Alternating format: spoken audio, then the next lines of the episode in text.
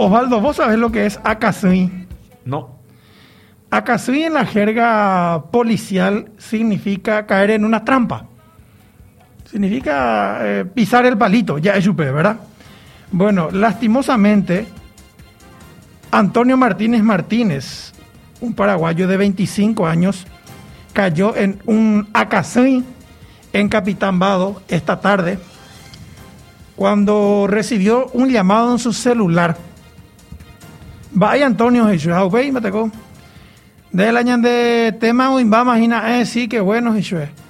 Jambo usted habla se cobra tra Jesús, a tanto Jesús. Ah, sí, yari, yari. Ayu ya yo topa con estar con plata, ayu está pagando de Jesús. Jambo yo topata le dice. Jabe tal parte ven ayu.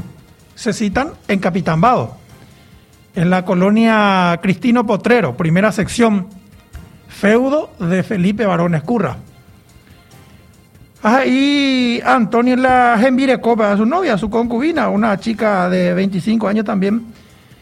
Y dice, ya se amor hasta corate platita, hija, bella, Claro, te han allá helado, eso. Sí, dale. La chica se sube a la moto y la acompaña al, a su novio, marido, concubino, como quieran llamarle se va y están esperando a la persona que supuestamente tenía que venir a pagarles. Aparecen dos hombres en moto. Palabra más, palabra menos, le dijo, Javier, debió Antonio, sí, llevo Antonio. Antonio creyendo que él iba a cobrar. Ah, bueno, le dice, saca una pistola, brim, brim, brim, bim, bim, bim. O vacían ganas de de cargador el homicidio nuestro de cada día en el departamento de Amambay, esta vez en Capitambado, el municipio fronterizo, que queda a 120 kilómetros de Pedro Juan Caballero sobre la línea internacional. ¿Qué dijo la chica, la viuda? Llorando. Le preguntaron, ¿va va epio, va y así, así pasó, y pecha, pecha. Hamba epio va por la nemena, va epio le preguntaron. Hambe uponata me marihuanero, hey.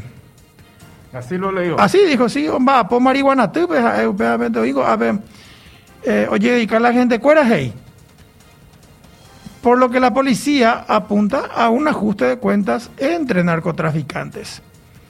De hecho, Freddy Ariel Irala, alias Lico I, uno de los patrones marihuaneros de Capitán Vado el año pasado cuando cayó en un operativo denominado Django, que dejó a él capturado y a sus dos guardaespaldas abatidos, había reconocido, ¿te acuerdas, Waldo? Yo me fui a aquel operativo que lo transmitimos para BCTV. Sí.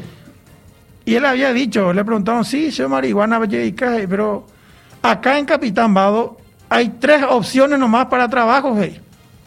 Una es ser profesor, y docente. La otra, policía, hey te va a entrar a la escuela de suboficiales porque es rápido y ya salí con un sueldito. Y la tercera, que es la más común, marihuana. Acá no hay otra profesión. Profesor, policía o marihuanero. Allá se llama que por Iguazú y la profesor Hasa y la policía Ave.